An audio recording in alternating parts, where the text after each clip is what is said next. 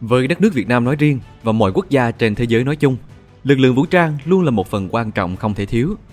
Lực lượng vũ trang của Việt Nam có nhiệm vụ cực kỳ quan trọng là sẵn sàng chiến đấu bảo vệ độc lập, chủ quyền đất nước và toàn vẹn lãnh thổ. Và với lực lượng vũ trang của chúng ta, nòng cốt chính là lực lượng quân đội nhân dân Việt Nam. Với lịch sử gần 80 năm hình thành và phát triển, kinh qua nhiều cuộc chiến, có thể nói quân đội nhân dân Việt Nam là một lực lượng thiện chiến đáng gờm không chỉ trong khu vực mà còn trên phạm vi thế giới. Lịch sử hình thành và phát triển của quân đội nhân dân Việt Nam như thế nào? Hãy cùng tìm hiểu một cách cơ bản thông qua bài viết Lịch sử quân đội nhân dân Việt Nam.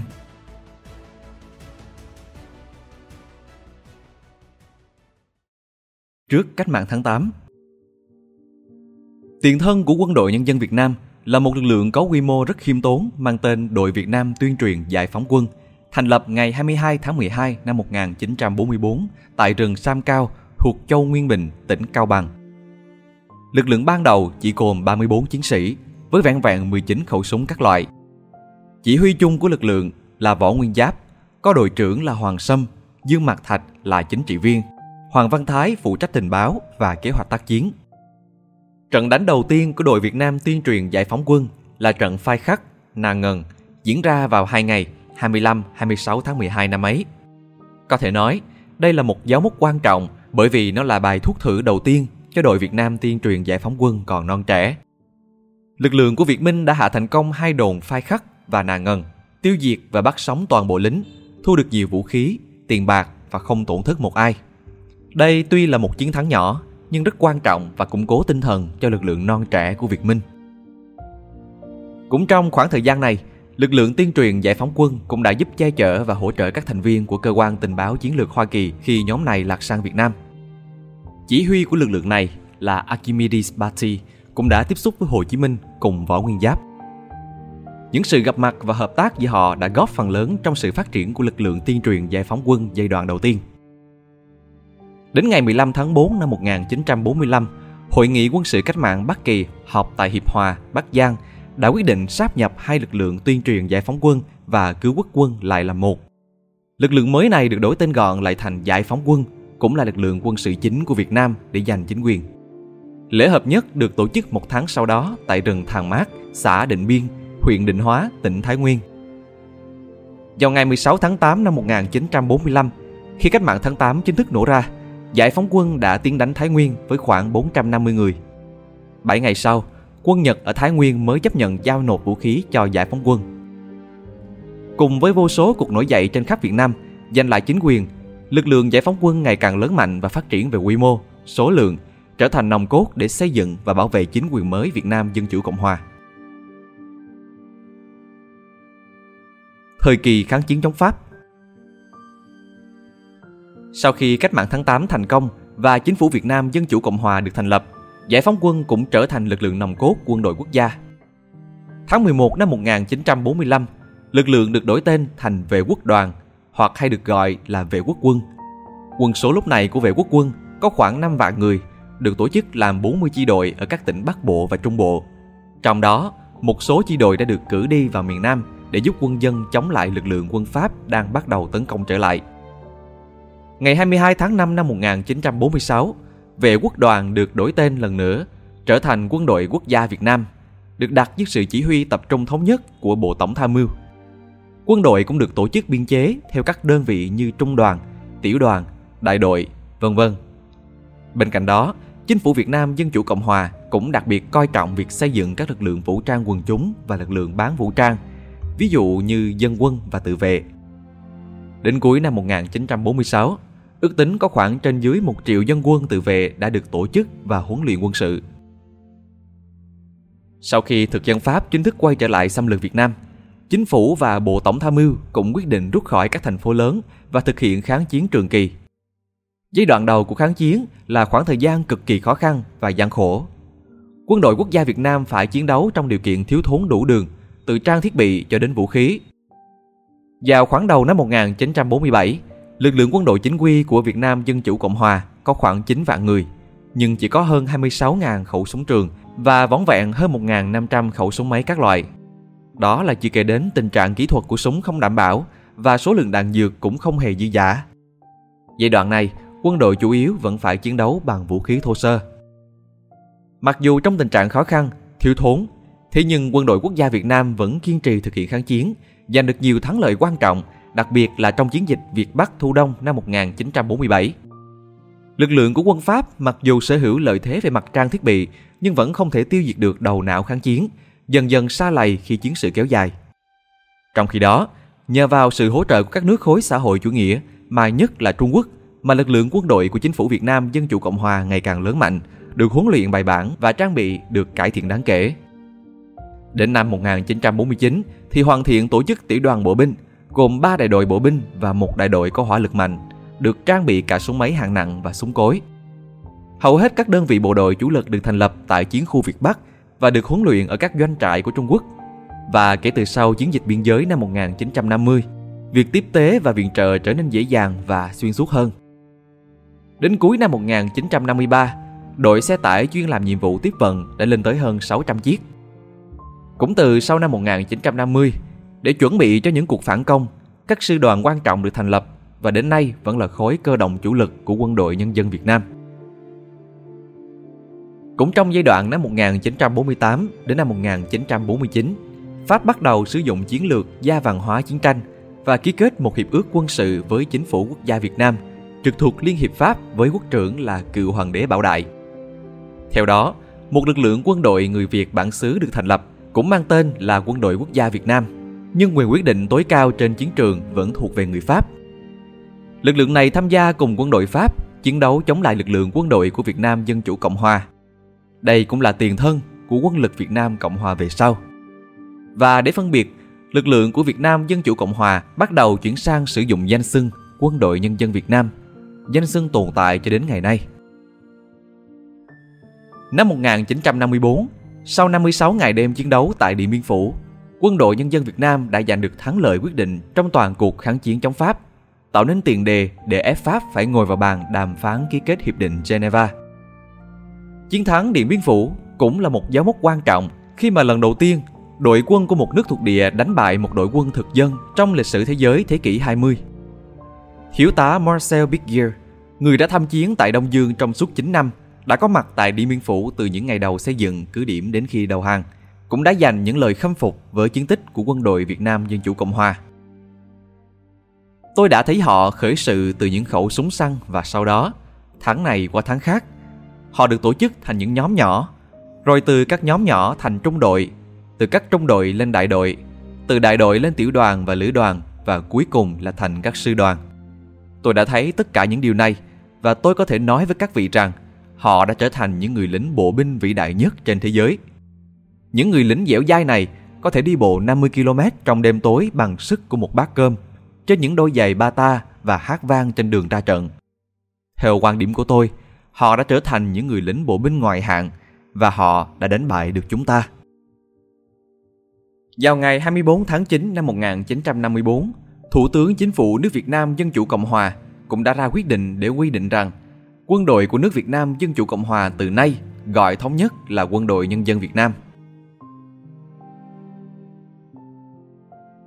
Thời kỳ kháng chiến chống Mỹ Sau Hiệp định Geneva, Việt Nam bị chia cắt thành hai miền ở vĩ tuyến 17. Ở miền Nam, Hoa Kỳ bắt đầu can thiệp vào Đông Dương thay thế cho Pháp. Phía Mỹ đã tiếp tục thực hiện chiến lược gia văn hóa chiến tranh từ thời Pháp, hỗ trợ cho chế độ Việt Nam Cộng Hòa nhằm từ chối thi hành triệt để Hiệp định Geneva. Mục đích sau cùng là chia cắt Việt Nam lâu dài, như đã từng thực hiện với bán đảo Triều Tiên và ngăn chặn đến cùng sự lan rộng của chủ nghĩa cộng sản. Về phía Việt Nam Dân Chủ Cộng Hòa, với mục tiêu đánh đổ sự thống trị thực dân mới của Mỹ, lực lượng quân giải phóng miền Nam Việt Nam đã được thành lập vào ngày 15 tháng 2 năm 1961, gọi tắt là Giải phóng quân, trên cơ sở thống nhất các lực lượng vũ trang chống Mỹ ở miền Nam.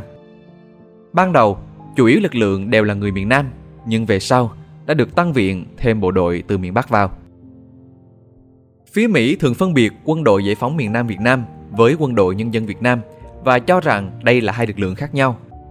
Thế nhưng trên thực tế, quân giải phóng miền Nam Việt Nam vẫn là một bộ phận trực thuộc quân đội nhân dân Việt Nam. Cuộc kháng chiến chống Mỹ của Việt Nam ngay từ đầu đã mang tính chất toàn quốc với quân dân miền Nam trực tiếp tham chiến tuyến đầu, còn miền Bắc thì chi viện và bổ sung nhân lực tài lực cho chiến trường.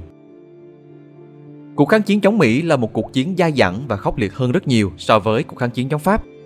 Tuy vậy, quân đội nhân dân Việt Nam vẫn kiên cường chiến đấu, kiên định với mục tiêu thống nhất hai miền bằng mọi giá.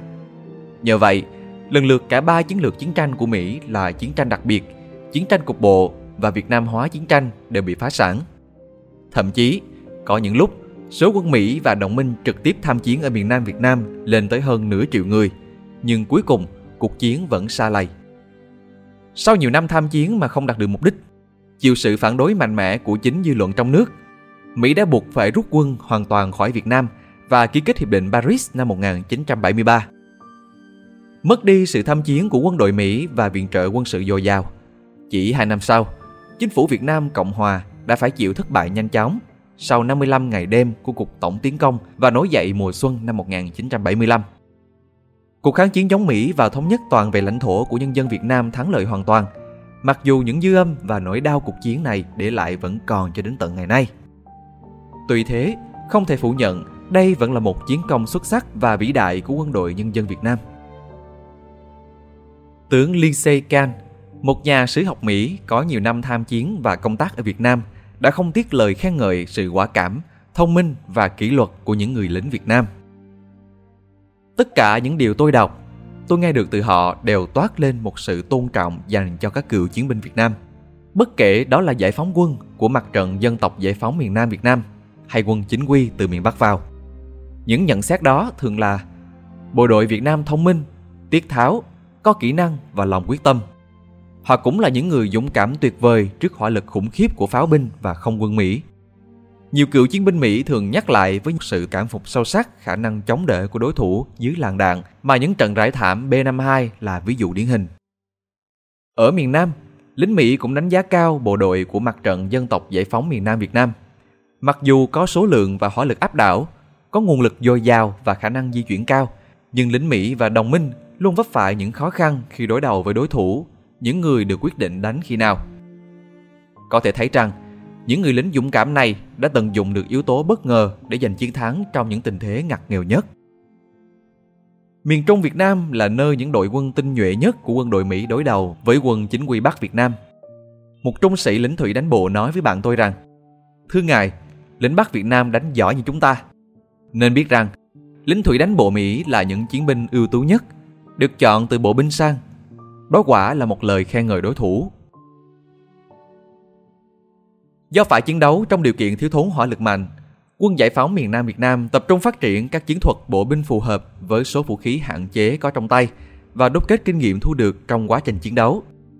Kết quả là quân giải phóng miền Nam Việt Nam đã có lực lượng bộ binh hạng nhẹ được coi là một trong những lực lượng thiện chiến hàng đầu trên thế giới. Trong một cuộc khảo sát sau cuộc chiến với các sĩ quan Mỹ từng phục vụ trong chiến tranh Việt Nam, 44% đánh giá quân giải phóng miền Nam Việt Nam là thiện chiến và gan góc. Một sĩ quan thậm chí còn nhận xét rằng họ là địch thủ giỏi nhất mà chúng ta từng phải đối mặt trong lịch sử. Tại thời điểm năm 1975, quân đội nhân dân Việt Nam là một trong những lực lượng thường trực đông đảo và có lẽ là thiện chiến nhất trên thế giới, với 1,26 triệu quân chủ lực và địa phương, chỉ đứng sau Liên Xô, Trung Quốc và Mỹ. Đó là chưa kể đến hàng triệu dân quân, du kích và tự vệ. Giai đoạn từ 1975 đến năm 1989. Sau khi giải phóng miền Nam và thống nhất đất nước năm 1975, Quân đội Nhân dân Việt Nam và Quân Giải phóng miền Nam hợp nhất lại làm một. Do yêu cầu tình hình chính trị quân sự trên bán đảo Đông Dương, đặc biệt là cuộc chiến tranh biên giới Tây Nam và lật đổ chế độ diệt chủng Khmer Đỏ và cuộc chiến tranh bảo vệ biên giới phía Bắc chống lại xâm lược của quân Trung Quốc năm 1979 lực lượng của quân đội nhân dân Việt Nam luôn được duy trì ở mức cao điểm từ 1,6 đến 2 triệu quân. Quân đội được tổ chức thành nhiều quân đoàn chủ lực, 8 quân khu và hai bộ tư lệnh quân tình nguyện ở Lào và Campuchia. Giai đoạn này cũng tiếp tục ghi nhận việc Liên Xô duy trì viện trợ quân sự cao cho Việt Nam. Theo nhà nghiên cứu Gottlieb Allen Thayer, trong khoảng 15 năm từ năm 1934 đến năm 1989, tổng viện trợ quân sự của Liên Xô dành cho Việt Nam lên đến khoảng 14,5 tỷ đô. Nhờ vậy, trang bị của quân đội nhân dân Việt Nam vừa có số lượng lớn mà cũng tương đối hiện đại. Đây cũng là giai đoạn quân đội nhân dân Việt Nam được đánh giá là mạnh nhất trong khu vực. quân số đông, thiện chiến và kỹ năng tác chiến cao. Chính sách của Việt Nam trước sau vẫn như một, đó là không tiến hành đe dọa an ninh các nước trong khu vực. Dù vậy, việc quân đội nhân dân Việt Nam duy trì số quân thường trực lớn và có nhiều đơn vị đóng quân ở Lào và Campuchia cũng khiến nhiều nước Đông Nam Á, nhất là Thái Lan tỏ ra quan ngại về một cuộc xâm lược. Thế nhưng, giai đoạn này, quân đội nhân dân Việt Nam chỉ tiếp tục tham chiến để tiêu diệt tàn quân du kích Khmer Đỏ ở Campuchia và chống lại các cuộc tấn công của Trung Quốc ở biên giới phía Bắc. Đồng thời, cũng xảy ra xung đột với Thái Lan, nhưng chưa lên đến quy mô một cuộc chiến toàn diện. Dần dần, với việc tình hình căng thẳng trong khu vực và trên thế giới giảm xuống, quân đội nhân dân Việt Nam cũng bắt đầu giảm tải số lượng quân thường trực, nhất là trong thời kỳ cải cách và mở cửa để bình thường hóa quan hệ với nhiều quốc gia trên thế giới. Thời kỳ cải cách mở cửa cho đến nay. Sau nhiều đợt cắt giảm số lượng quân thường trực và giải thể nhiều quân đoàn, cũng như thay đổi về nghĩa vụ quân sự được thực hiện trong nhiều năm, đến nay quân đội Việt Nam duy trì số quân thường trực khoảng 45 vạn người và khoảng 5 triệu quân dự bị. Đây vẫn là một con số khá đáng kể và quân đội nhân dân Việt Nam vẫn là một lực lượng vũ trang lớn trên thế giới. Bên cạnh đó, Việt Nam cũng tăng cường đầu tư mạnh và hiện đại hóa quân đội. Trình độ trang bị công nghệ cao cũng ngày càng hoàn thiện. Việc hiện đại hóa quân đội đã luôn là tư tưởng chủ đạo qua các khóa đại hội đảng. Việt Nam chủ trương mở rộng quan hệ đối ngoại và nâng cao hiệu quả hợp tác quốc tế trên các lĩnh vực quốc phòng, trao đổi kinh nghiệm và học thuật với các nước khác, hợp tác quốc tế về công nghiệp quốc phòng và tiếp tục mua vũ khí, trang thiết bị quân sự từ các nước để bảo vệ đất nước và toàn bộ vùng biển của Việt Nam. Tới năm 2016, quan hệ quân sự Việt-Mỹ thực sự được bình thường hóa khi phía Mỹ dỡ bỏ hoàn toàn lệnh cấm vận vũ khí với Việt Nam. Hiện nay, trình độ trang bị công nghệ cao của quân đội Việt Nam tuy chưa được hoàn thiện toàn bộ, nhưng các binh chủng vẫn có nhiều loại vũ khí hiện đại, tân tiến hơn nữa, với kinh nghiệm của mình trong các cuộc chiến tranh đã trải qua, quân đội nhân dân Việt Nam vẫn luôn được đánh giá là lực lượng thiện chiến nhất trong khu vực, có thể hành động hiệu quả khi xung đột vũ trang xảy ra. Ngoài ra, Việt Nam cũng đã hai lần trúng cử trở thành ủy viên không thường trực Hội đồng Bảo an Liên Hợp Quốc vào nhiệm kỳ 2008 đến năm 2009 và từ 2020 đến năm 2021. Gần 80 năm hình thành và phát triển của quân đội nhân dân Việt Nam tất nhiên không thể nói một cách chi tiết và kỹ càng chỉ trong vài ngàn từ. Thế nhưng thông qua video này, hy vọng đã có thể giúp các bạn có được một cái nhìn tổng quan nhất về lịch sử cũng như các chiến công nổi bật của quân đội nhân dân Việt Nam. Nếu thích video lần này, đừng quên nhấn like, share và subscribe kênh youtube của Spyroom cũng như bật nút chuông thông báo ngay bên cạnh để không bỏ lỡ các video thú vị khác trong tương lai nha. Còn bây giờ thì xin chào và hẹn gặp lại các bạn trong những video lần sau. Đây là Spy Room, còn mình là Nam.